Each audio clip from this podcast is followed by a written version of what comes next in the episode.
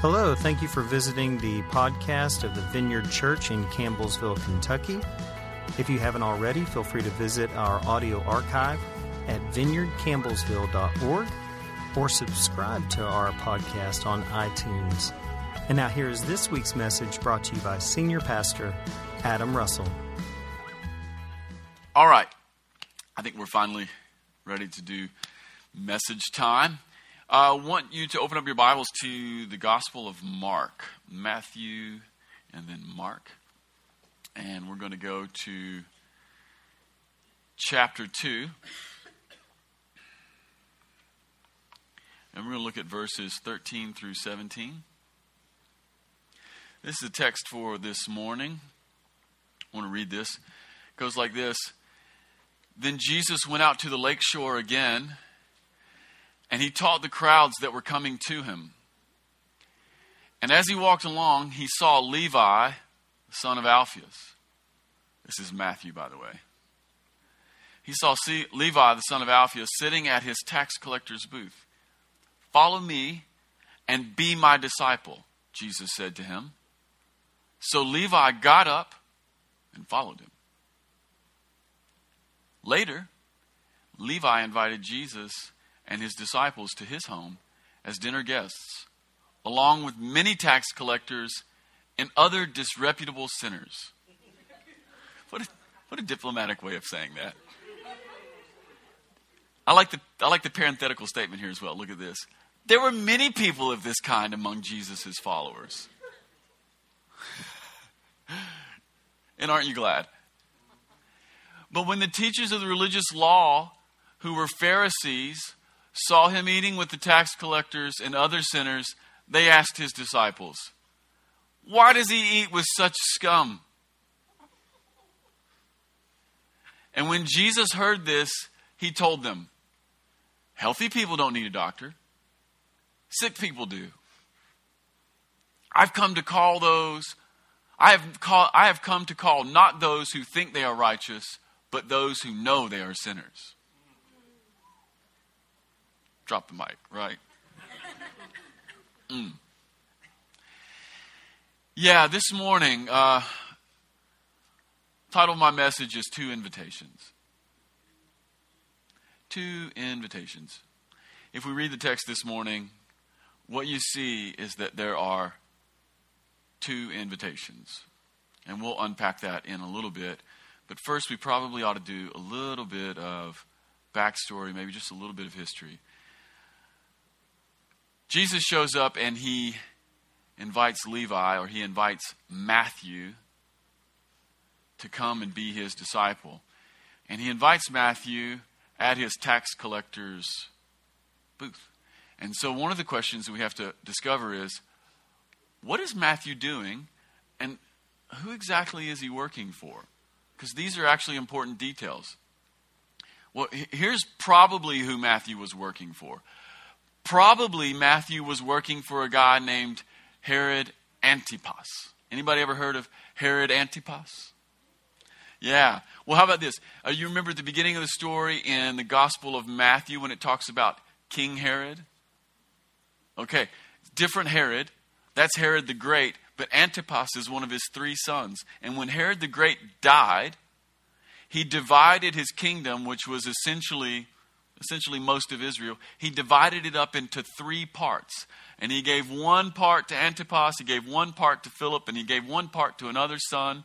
And they were sort of like co regents of all of Israel, and they were essentially working as puppet kings underneath Rome, if this makes sense. Does that make sense? So Rome is ruling the entire region, but then Rome has allowed a Jewish face to rule in front of them over the Jewish people, if that makes sense. So even though there's a Jewish face there, it's essentially it's essentially a puppet kingdom. And so Matthew, who is a Jew, is working for Antipas, who is also a Jew, but really they're working for Rome, and he's collecting taxes.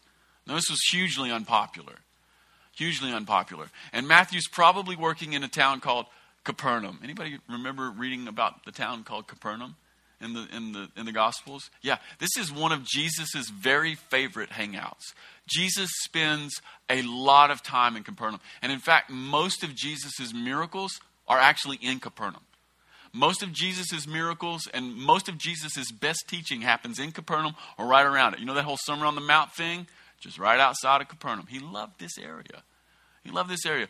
So this probably happens in Capernaum. And the reason Capernaum is sort of important is because it's kind of a gateway. It's a gateway between Antipas's uh, territory and Philip's. And if you were going to travel east out of Herod's territory into Philip's territory, you would go through Capernaum. And most likely, what uh, what Matthew was doing is he was collecting taxes, not just generally, but he was collecting taxes on the toll road. Most likely. Now, here's the difficulty this is hugely unpopular. And here's the reason it's hugely unpopular it's unpopular because we have Jewish people living in their Jewish homeland but now they're occupied by the Roman authorities. And imagine this. Imagine this is your land, and it was your father's land, and it was your father's father's land, and it was your father's father's father's land. And imagine that you lived here for hundreds of years, that God gave it to you, that Abraham was your uh, father by heritage. Uh, he promised it on an oath to Abraham, the land where your feet are. It is yours by God.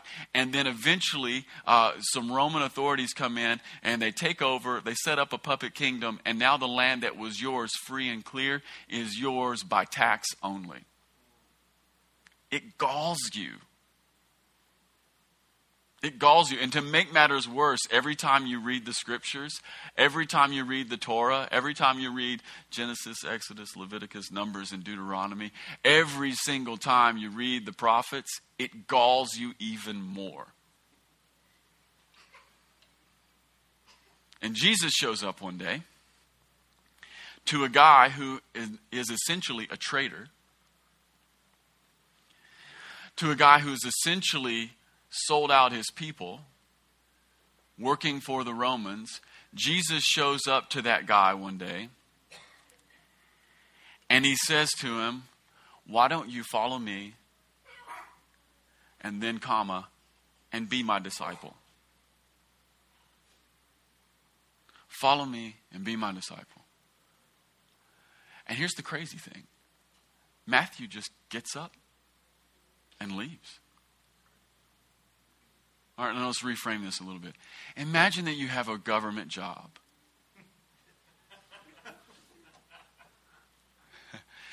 Imagine that you have a good government job. By the way, Matthew wasn't struggling. Imagine that you have a good government job and a street preacher shows up and says to you, Follow me and be like me. And imagine that you don't give a two weeks' notice and you stand up and you follow him immediately. Who does that? Isn't it an amazing story? By the way, it seems as though every single time, almost, not every single time, but almost every single time that Jesus gives this kind of in, uh, invitation, people just drop what they're doing and they just go with them. Uh, Jesus does the same thing with, with, uh, with James and John. They're on the boat with their father. He calls out to them and they jump off the boat and they leave their father. And the Bible says, and their nets. just done. We're just done. And we're following Jesus now. This is the first invitation in the story. It's the invitation from Jesus to Matthew to come and follow him. And it's the invitation to be his disciple. To be his disciple. Now, the invitation to be a disciple, that's a really important thing. The invitation to be a disciple is not the invitation to come and learn my teaching. The invitation to be my disciple is not the invitation to come and understand who I am. The invitation to be my disciple is not the invitation to come and, and get your religious fix. It's not the invitation to come and, and, and learn the Bible. Uh, it's not the invitation to come and uh, uh, eventually get enough answers to pass a test that's never going to be given. See, that's the way that we oftentimes arrange things at church. We, we sometimes assume that the point of Sunday morning is that I'm going to come and that you're going to come and that I'm going to give you information and that you're going to learn things so that eventually you can pass a test that'll never be given. That's really not what's on offer from Jesus at all. The spiritual life is actually not really about information acquirement the, the call to come and be a disciple from Jesus to Matthew is the call to come and be like me. Be exactly like me. This is what it was for uh, a, a rabbi to take on disciples. When a rabbi called and made disciples, he would call people and have them come follow him. And by the way, when Jesus called his disciples to come and follow him, he wasn't doing a new thing. He was doing something that was had been going on for hundreds of years. Rabbis called disciples all the time to come into them. And this is what, what it meant it meant that the, the, the, students, the disciples, would come to the rabbi and they would live with him, and they, they would live with him until they lived exactly like him, until they became exactly like him. That's what the call to be a disciple is. It's not to just know what Jesus knows, it's to live like Jesus lives until you are exactly like Jesus. That's what the call is. And so Jesus comes to a traitorous, probably rich tax collecting Jew who was wildly unpopular, get this, by his own people. And he says to the traitorous tax collecting Jew who was wildly unpopular among his own people, he says, I want you to be on my team so that you can be exactly like me. It's wonderful. It's wonderful because it shows us who Jesus is interested in. Who Jesus is interested in. See, here's the thing Matthew wouldn't have been popular with anyone. In every single way, he would have been a social outcast.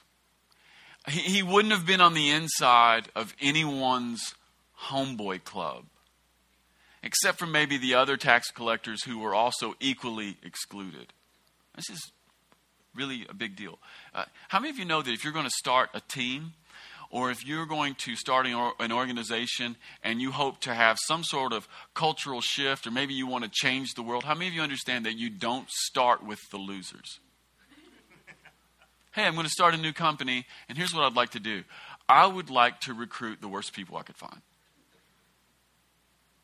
Uh, how many of you have ever heard the phrase uh, in, in American culture, upward mobility? Anybody here heard the phrase upward mobility? Yeah, apparently Jesus is into downward mobility. The gospel of the kingdom of heaven seems to work the exact opposite.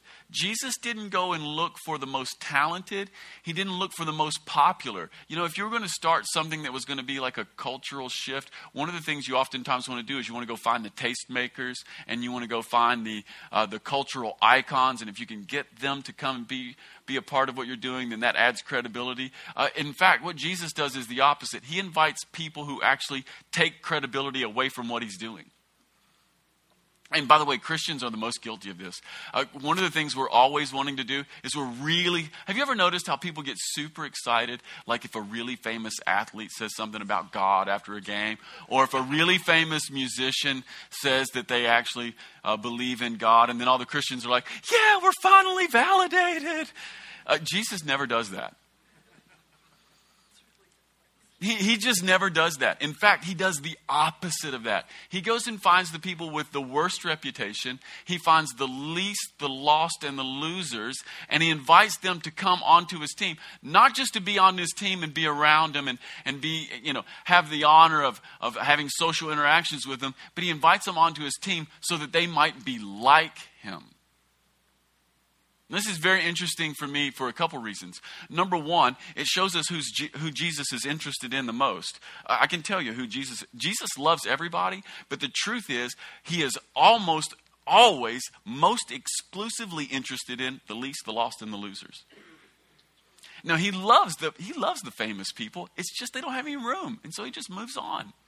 But Jesus is so interested in the least, the lost, and the losers. If you find the poor, if you find the needy, if you find the outcast, if you find people that no one else can say a good thing about, you just found somebody that Jesus is probably working really closely with and would really like to have on his team. Now, it also is interesting to me for this reason. It's, it, it shows us the degree to which Jesus is confident that he can change a person and make them something brand new. Sometimes we don't have much confidence in the kingdom of God. Sometimes we don't have much confidence in Jesus to change people. But I have supreme confidence in Jesus' ability to do something new with somebody who's nobody because he constantly brings those kinds of people on. And if he's bringing those kinds of people on, and if he's bringing them on first, what this tells us is that the gospel of the kingdom of God, that the seed of the kingdom, that the yeast of the kingdom, that the work of Jesus most grabs traction with the people we thought thought it was going to work the least in. Jesus has confidence in his ability to form disciples. I'm convinced that he picked people like Matthew because he wanted to show us that if I can do it with him, I can do it with anybody. He also chose people like Matthew because he's saying to us, his choice of Matthew was a word to Matthew, but it was also a word to wider culture. Can you see that? It's a word to Matthew because it is God saying, You are mine and I've come for you. But it's also a word to wider culture because it is God saying, I can work with the least, the lost, and the loser. I can work with people who have no reputation. I can work with people who, who, who don't have any personal gravity. That's who Jesus can work with. That's really interesting to me. And so that's the first invitation in the story. It's the invitation of Jesus to Matthew saying, Come and be my disciple. By the way, it's the same invitation that Jesus extends to everybody in this room. Come and be my disciple. Wonderful.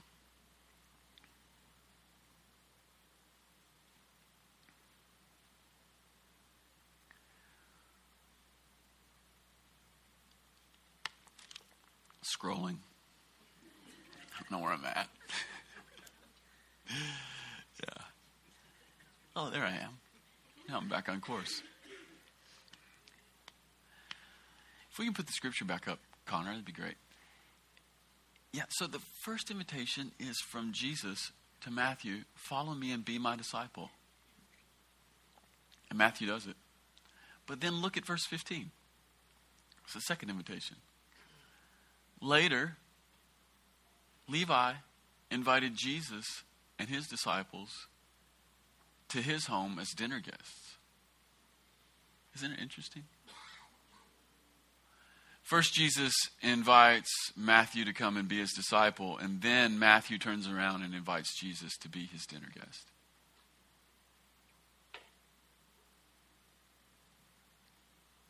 I want you to notice that at this moment in verse 15, that Matthew is already becoming like Jesus in a really tiny way. How? Well, he's becoming an includer. He's becoming an inviter. Not only that, but he's inviting dangerous people into his company because Jesus was dangerous. But it does seem that there's something about included, being included that empowers people to be includers. That seems to be what's going on here. Matthew gets included, and then somehow that gets deep in his heart and it empowers him to begin to be an includer. So he's already becoming a disciple of Jesus. But what I see here as well is that it seems that these two invitations represents they represent two modes of being Jesus's disciple. And the, the first is this the first is being invited into Jesus' life. Uh, and that's about being pursued by God. That's about being found. That's about being included. That's about leaving the former thing, our former life, and then picking up a new thing uh, in this mode, we're being led into a new direction. And every single one of us needs to hear and respond to the invitation of God to go into a new direction.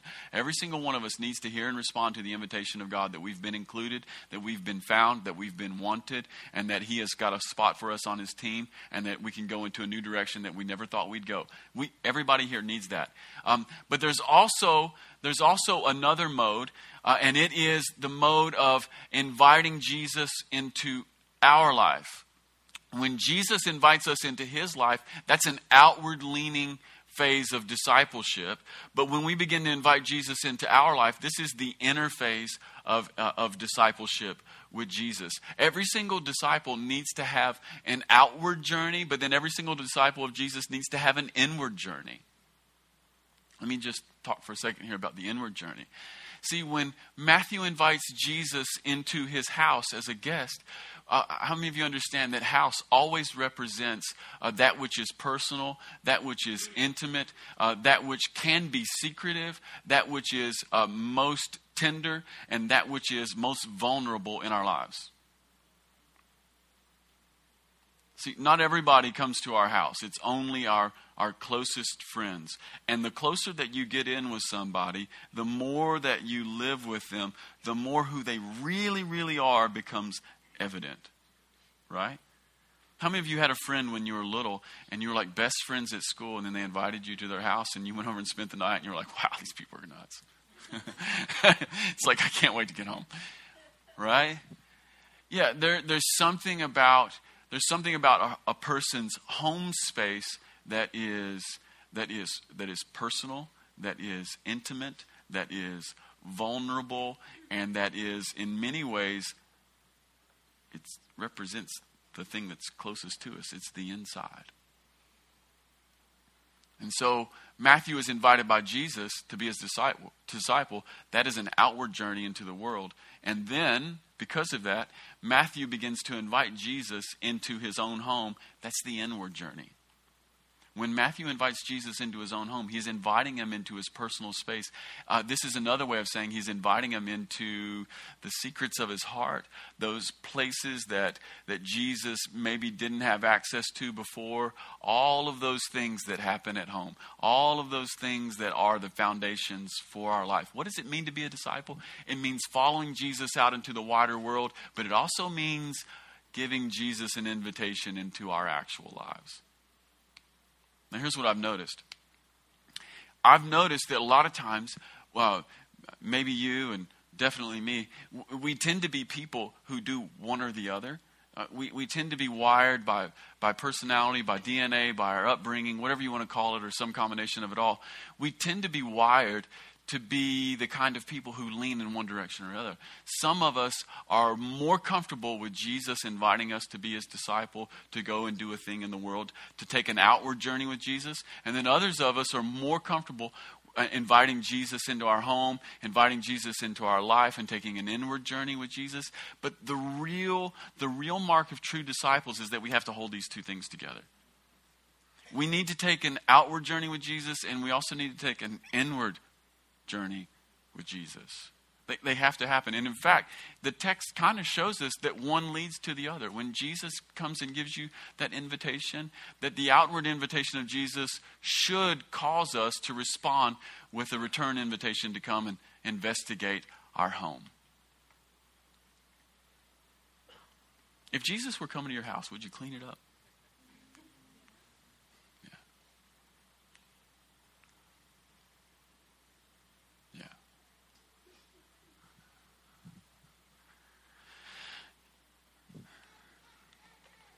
See, here's the thing if we only take an outward journey with Jesus, we'll have some great experiences. If we only take an outward journey with Jesus, if we follow him around, if we do what he says, if we learn his teaching, if we help him pray for the sick, if we help him cast out devils, if we help him raise up the lame, if we help him preach good news to the poor, how many of you understand that all of those activities will change your life? But if those activities are divorced from the inward journey of bringing Jesus into the intimate places of our life, if it gets divorced from that as well, then we become a kind of person who will spin out of balance. Have you ever met the person who only took outward journeys with Jesus? Yeah.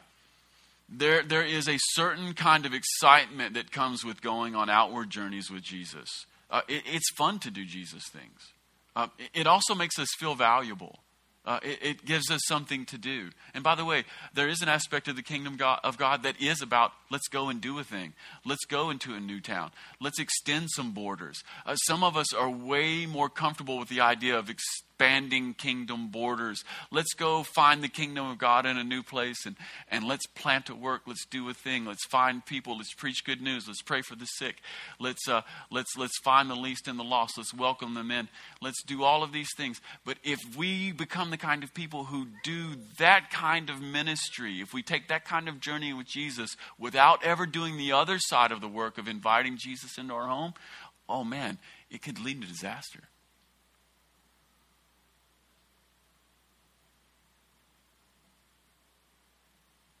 How many of you know that you can know how to do Jesus' stuff and still not be like Jesus?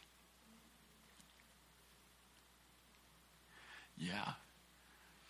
Can I tell you something? This is one this is the scariest thing that I know in the kingdom of God. I'm going to tell you the scariest thing that I know in the kingdom of God. Okay? Can we all just get a pea chill right now?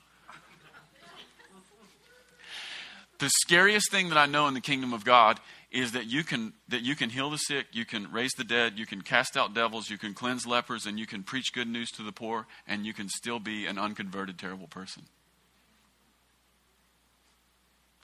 Jesus says as much in Matthew chapter 7. He says, Some are going to come to me on that day. Lord, didn't we prophesy in your name? And Lord, didn't we do X, Y, and Z? And he's going to say, Get away from me. I never knew you. I, I can't tell you how many people that I've met that were anointed in ministry, but then when you got to really know them, they were not fun people. Listen, guys, let's never, ever, ever, ever be too impressed with anointing in ministry. It's an outward journey with Jesus. It is necessary. It is vital. We have to have it. It's part of the kingdom. But that in itself is not the only thing. Don't be too impressed with somebody who preaches good. Don't be too impressed with somebody who has a prophetic gift that's pretty accurate. Don't be too impressed with people who can heal the sick. Don't be too impressed with people who have gifts of ministry. Listen, you guys, that's a part of the God's kingdom, but it's only half. It's the outward journey with Jesus. We also have to have the inward journey with Jesus. Now, what happens if you take an inward journey of Jesus and you don't take the outward one? Well, you get inbred. You, you, you, become, you become the kind of person who's convinced that, that, that, that the only thing that matters is what God is doing in my life. Right? Uh, you become the kind of person who is an emotional drain on everyone. I'm, I'm looking for diplomatic words. I'm having a hard time finding them. But you know what I mean if you become committed to the inward journey of Jesus, if you come committed to, to taking Jesus into the intimate spaces, bringing him into your home, bringing him into your heart, bringing him into the hard things in your life, bringing him into your closets. By the way, we got to get Jesus in our closets, church, okay? Every single closet, okay?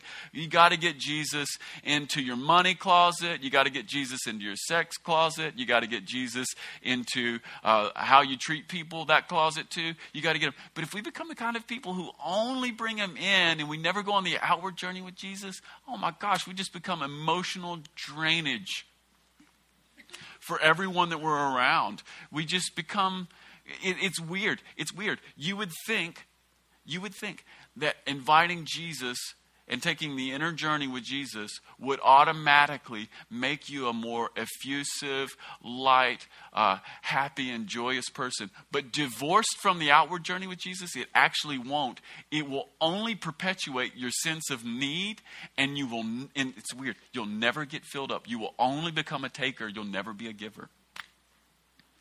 So, what does it mean to be a disciple of Jesus, church? It means we have to take two journeys and here's the thing we're always taking these two journeys at the same time. We're always taking them at the same time. It's the outward journey with Jesus. Hey, Matthew, why don't you come and follow me? And then, hey, Jesus, why don't you come into my life?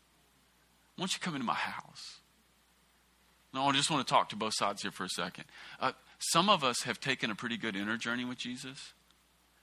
And the word of the Lord to you is now you need to leave your tax collecting booth for the love of God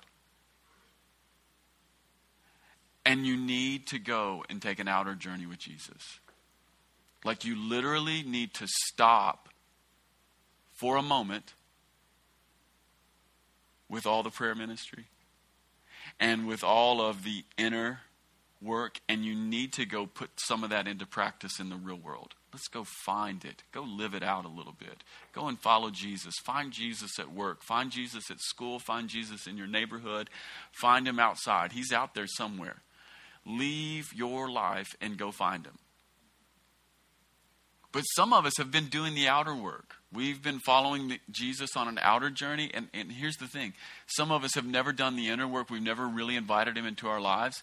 And we've failed to somehow capture the character of Jesus. And, and the word of the Lord to you is oh my goodness, you have got to take an inner journey with Jesus. Like your issues have got to stop being your issues. Like you can't continue to be an anointed person who's mostly bitter. And by the way, you can be an anointed, bitter person. uh, you got to take an inner journey with Jesus. You can't continue to be an anointed person who heals the sick, but has a sick heart. Listen, God, God will oftentimes anoint your outward journey even if even if you've never taken the inward journey because he loves the people that you're ministering to so much. But without doing the inner work it will ruin us. The more we take an outer journey with jesus divorced from an inner journey with jesus eventually the seeds of pride take over and we think that i'm the one who's doing this and it isn't god. And pretty soon i replace the jesus journey with a self-aggrandizing journey and then it becomes really dangerous. Really, really dangerous. I mean, I can't tell you. We could we could tell stories all day long of people who took amazing out journeys with Jesus and never did the inner work, and it's so sad, you guys. Like I don't even want to mention names. There's some names we could talk about. I don't even want to mention names. People who have done this stuff but never went inside, and their lives are. It's Jesus' parable. It's the parable of, of the guy who kicked out one demon, but he didn't replace it any. Seven more came back worse. It's, gosh, that happens. It's got to do the inner work. So if you've never, what does it mean to do the inner work with Jesus? On the most basic level, to do the inner work with Jesus means actually getting really honest with God about who you are and letting Jesus come into your life and appraise it. Letting him appraise it. Matthew invites Jesus to his house, and who's there? Bunch of sinners. All the scum. Here's what's great, and here's the, the amazing word of encouragement to us this morning. If we will step up to the plate to invite Jesus into our actual life, if we will not sugarcoat who we really are before God, if we will hold it before Him, if you read this passage carefully, what you'll notice is that we will get the defense of God on our behalf. Some of us need a defender. Here's how here's one of the ways you get a defender. Invite Jesus into your actual house. Invite Jesus into your actual life. And when the scoffers begin to scoff, Jesus will say, Healthy people don't need a doctor. Sick people do. I've come to call not those who think they're righteous, but those who know they're sinners. It's okay to go, oh God, I need you to come and do the work. Come into my life. Begin to hold before the Lord who we really are. And let's just talk about who we really are. I'll tell you who we really are. We are addicted people. Some of us are taking the outer journey, but we've never done the inner journey of letting God touch our addictions. Listen, you, you, you can't you can't do that. We have got to hold our addictions out to God. We've got to invite Him in. Some of us here are medicating. Uh, some of us are medicating with alcohol. Some of us are medicating with buying things. Some of us are medicating with pills that we get from the doctor and we feel justified by it because we can get a prescription for it. Some of us are medicating with, uh, with, with, with, with, uh, gosh, we could, that list is too long we, we just medicate. Listen, we have to do the inner journey. We have to do the. How do we do that? Well, we we invite Jesus into our actual life, and we're probably going to have to share that life with somebody else as well. You know, you know. Here's the thing: if your marriage stinks, if your marriage stinks, that's a place to invite Jesus in and, and to begin to do an inner journey with Him. If your marriage stinks and you've been married for a good long while, uh, if you've been married for two or three years and it's not turning out to be what you thought it would be, well, this is a place where you can take an inner journey with Jesus. And what does that mean? It means probably like get a counselor. Like, seriously. Seriously. Get a counselor. There are really smart people who can help you with those things. There are really smart people who can help you weed through all of the issues and, and line them out and go, well, let's just work on this one for a while. You know, you're not called to be a miserable couple. And here's the thing you can be anointed in, mis- in ministry and have a terrible marriage. You got to do an inner journey. That's a place where you can take an inner journey with Jesus. Get a counselor, uh, get one who's here. Oh, get one in Louisville. Go to Louisville once a month and have marriage counseling with your wife. You'll get an hour and a half drive up. You'll get an hour on somebody's couch. It'll cost you 150 bucks. It'll be the cheapest thing you ever did. And you'll get a good dinner somewhere and you'll get another hour and a half drive back and you'll be best friends in a year an inner journey with Jesus. Invite Jesus in. Uh, what, what, if, what if, what if, uh, what if you're actually secretly addicted to X, Y, Z? What if you're addicted to pills? You're addicted to pornography? What if you're addicted to alcohol and nobody knows? Well, then it's time to take an inner journey with Jesus. Can I tell you what? You can fake it through all of those addictions for a while. You can keep doing the outer journey with Jesus, and everybody will think it's great. People will ask you to come and lead home groups. People will ask you to come and do X, Y, and see. People will say, "Would you please lead worship for me?" Would you show me how you do your thing? But on the inside, you're addicted to pornography. On the inside, you're taking two Percocets before you even get out of bed in the morning. On the inside, uh, you're, you're, drinking, uh, you're drinking a bottle of wine before you go to bed because you can't sleep because you're so filled with anxiety. On the outside, you're anointed and everybody thinks it's great, but you never invited Jesus into your actual house. What do you do?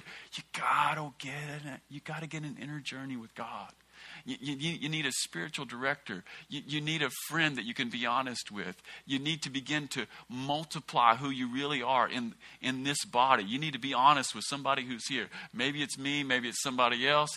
Uh, it could be anybody else. Uh, maybe you need to go to a counselor again. Goodness gracious. Those are things we have to do outer journeys and inner journeys.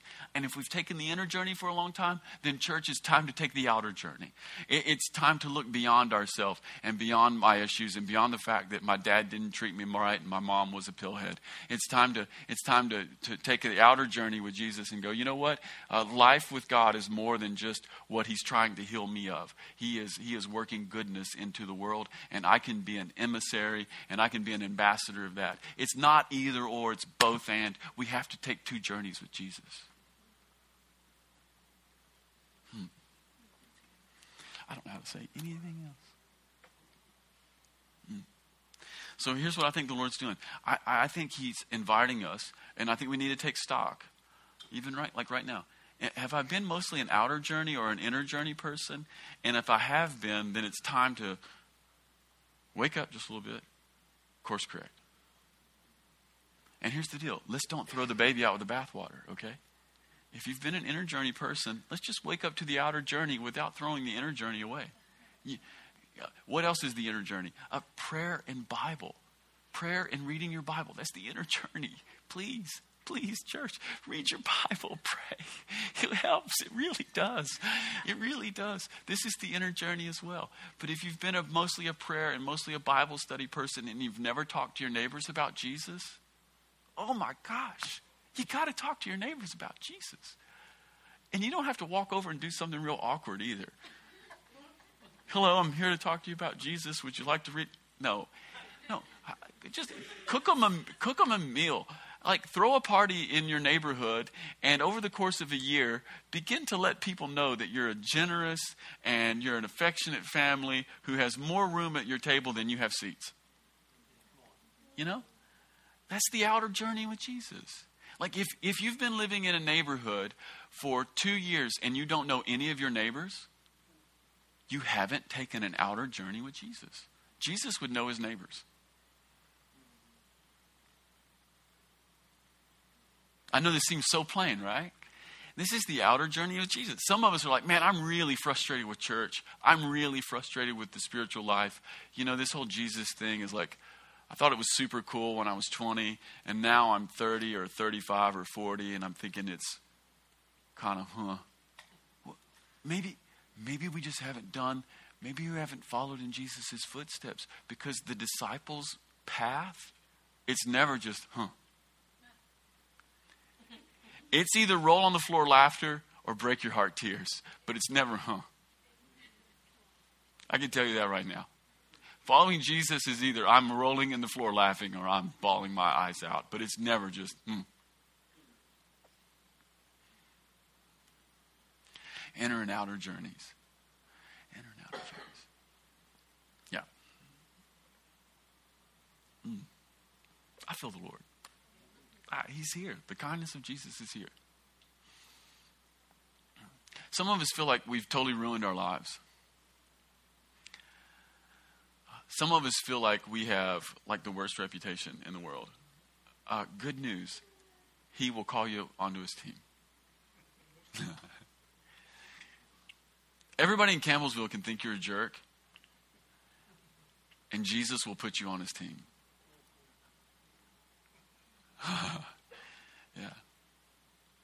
It's a good thing. Um, why don't we do this? Why don't you guys stand? If you're on the ministry team this morning, come on up.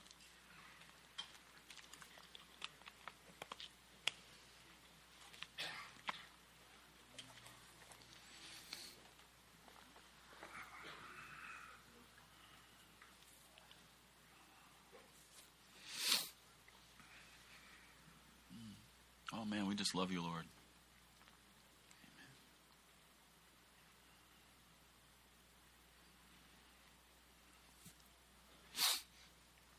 Oh, we welcome you here.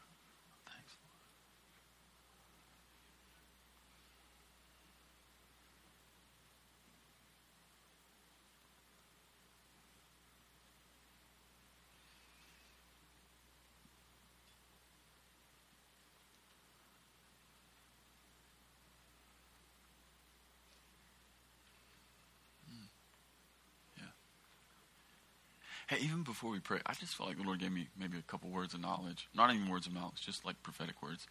Uh, hey, um, as soon as we just did this test, I just, I, I saw, I saw like a birthday cake over you, and um, I just, I feel like this is a season of celebration for you and Kyle, and I just, I feel like this is going to be a season of joy but it's not just a season of joy. There's something about the birthday cake that, that marks milestones. And I feel like there's, there's just been some things that have happened and are going to happen, which are going to be like, they're just markers. And they're reasons to celebrate. And I just feel like the Lord says, just go with it. Just like, there's so much joy. There's so much celebration. There's so much life. There's like new life. And there's just, it's just effusive. And it's all around you. And um, does that make any sense? I, I just, I, I just see that. Yeah. And Jenna, I just I saw um, here's I just saw I saw you holding two lanterns, uh, one in each of your hands, and um, I saw that they were so it's so weird. You were on such you have you have walked down so many paths, and I saw these two lanterns, and they were so incredibly bright. They shine so bright out to the front, and um, I really feel like the reason you have two lanterns is you have light for yourself, but you also have light for other people. And um, I feel like God has given you uh, uh, gifts of, I know you're a counselor, I, but I know that God has given you gifts of counsel. And, and I feel like some of the light you have, it's, it's really for other people. Uh, you have been given not just light for yourself, but you've been given light for others. And, and uh, there's just a lanterns of God. Uh, you have light from God. And um, I just saw, then I saw what I saw was that as you were walking your path, people just began to kind of come in behind you. And I feel like this is a time when God's going to just begin to give you people in a way that He's never given you people who are going to follow you.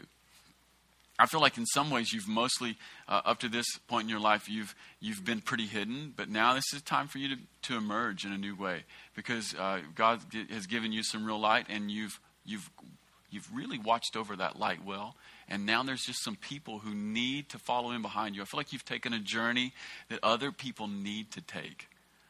I also feel like that you're going to, that, that part of your gift uh, here, but then just wider in your whole life, no matter where you and Glenn are, is to take people on inner journeys.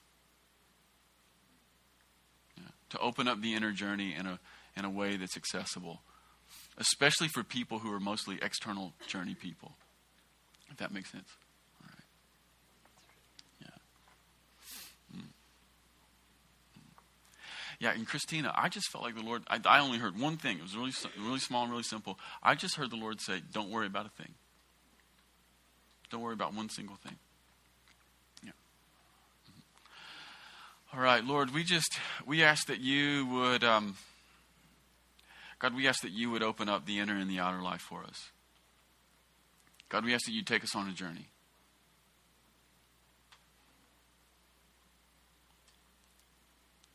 God, for those of us who have journeyed outside with you and have done the works of ministry and have done the stuff, but have never taken an inner journey with you, God, would you, would you give us grace to do the inner work? God, for those of us who have taken inner journeys but never ventured outside with you, God, would you give us the courage to go outside? We pray this in the name of Jesus who has journeys inside and journeys outside for every single person. Amen. Thank you again for stopping by the podcast of the Vineyard Church in Campbellsville, Kentucky. If you'd like to keep up with what's happening here at the Vineyard, you can follow us on Facebook, Twitter, or Instagram. Until next time, peace to you.